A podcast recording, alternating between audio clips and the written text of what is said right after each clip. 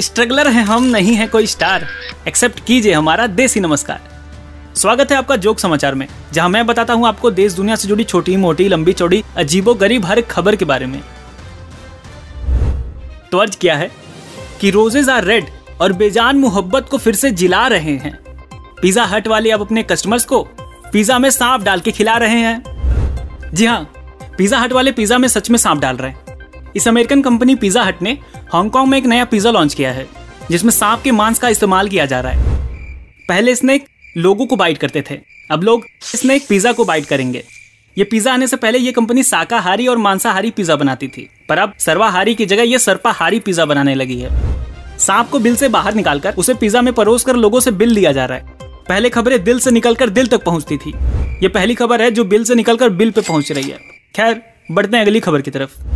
अगली खबर है दिल्ली से। वहाँ की पोल्यूशन वाली हवाओं से लोग परेशान हो गए थे। फाइनली ऊपर वाले को जब ऊपर से कुछ नहीं दिखा तो उसने बारिश करवा दी। उसके बाद दिल्ली की एयर पॉल्यूशन रातों रात छू मंतर हो गई।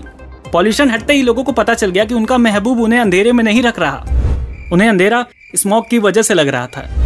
वहीं वो टूटे दिल वाले लोग जो मुँह उठाकर अपनी एक्स के घर चले जाते थे और बहाना बनाते थे कि वो जानबूझ के यहाँ नहीं आए हैं। वो तो पॉल्यूशन की वजह से उन्हें पता ही नहीं चला कि वो कब वहाँ आ गए। ऐसे लोग अब ऐसे बहाने ना बना पाने की वजह से उदास बैठे हैं। चलते हैं अगली खबर की तरफ़। दिवाली का मौसम चल रहा है और इस दिवाली सोशल मीडिया पर एक सवाल ट्रेंड कर रहा है। दरअसल सोशल मीडिया पर एक बंदे ने लोगों से पूछा कि भाई, कंपनी ने दिवाली पे आपको कौन कौन से कूल से गिफ्ट दिए हैं? इस सवाल के कमेंट बॉक्स में लोगों ने भर भर के अपना दुख, दर्द, पीड़ा, वेदना सब लिख दिया। एक यूज़र ने लिखा कि उन्हें कंपनी की तरफ़ से दिवाली पे मिठाइयाँ तो मिली है, पर ई पोस्टर में।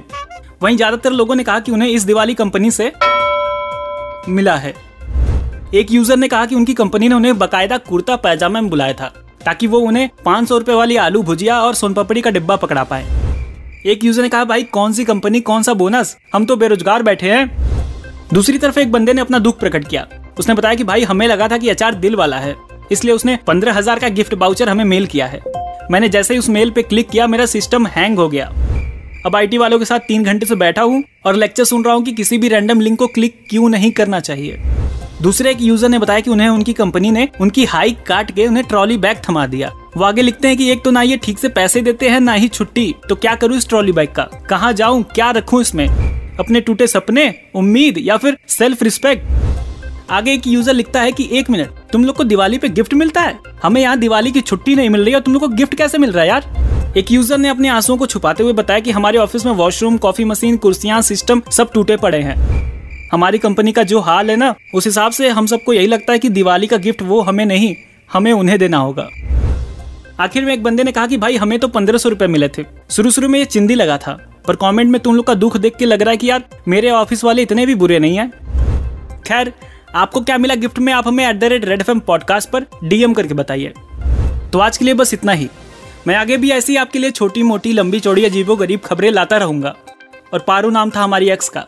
तो उसे ऐसे ही भुलाता रहूँगा। मिलते हैं अगले एपिसोड में। Peace out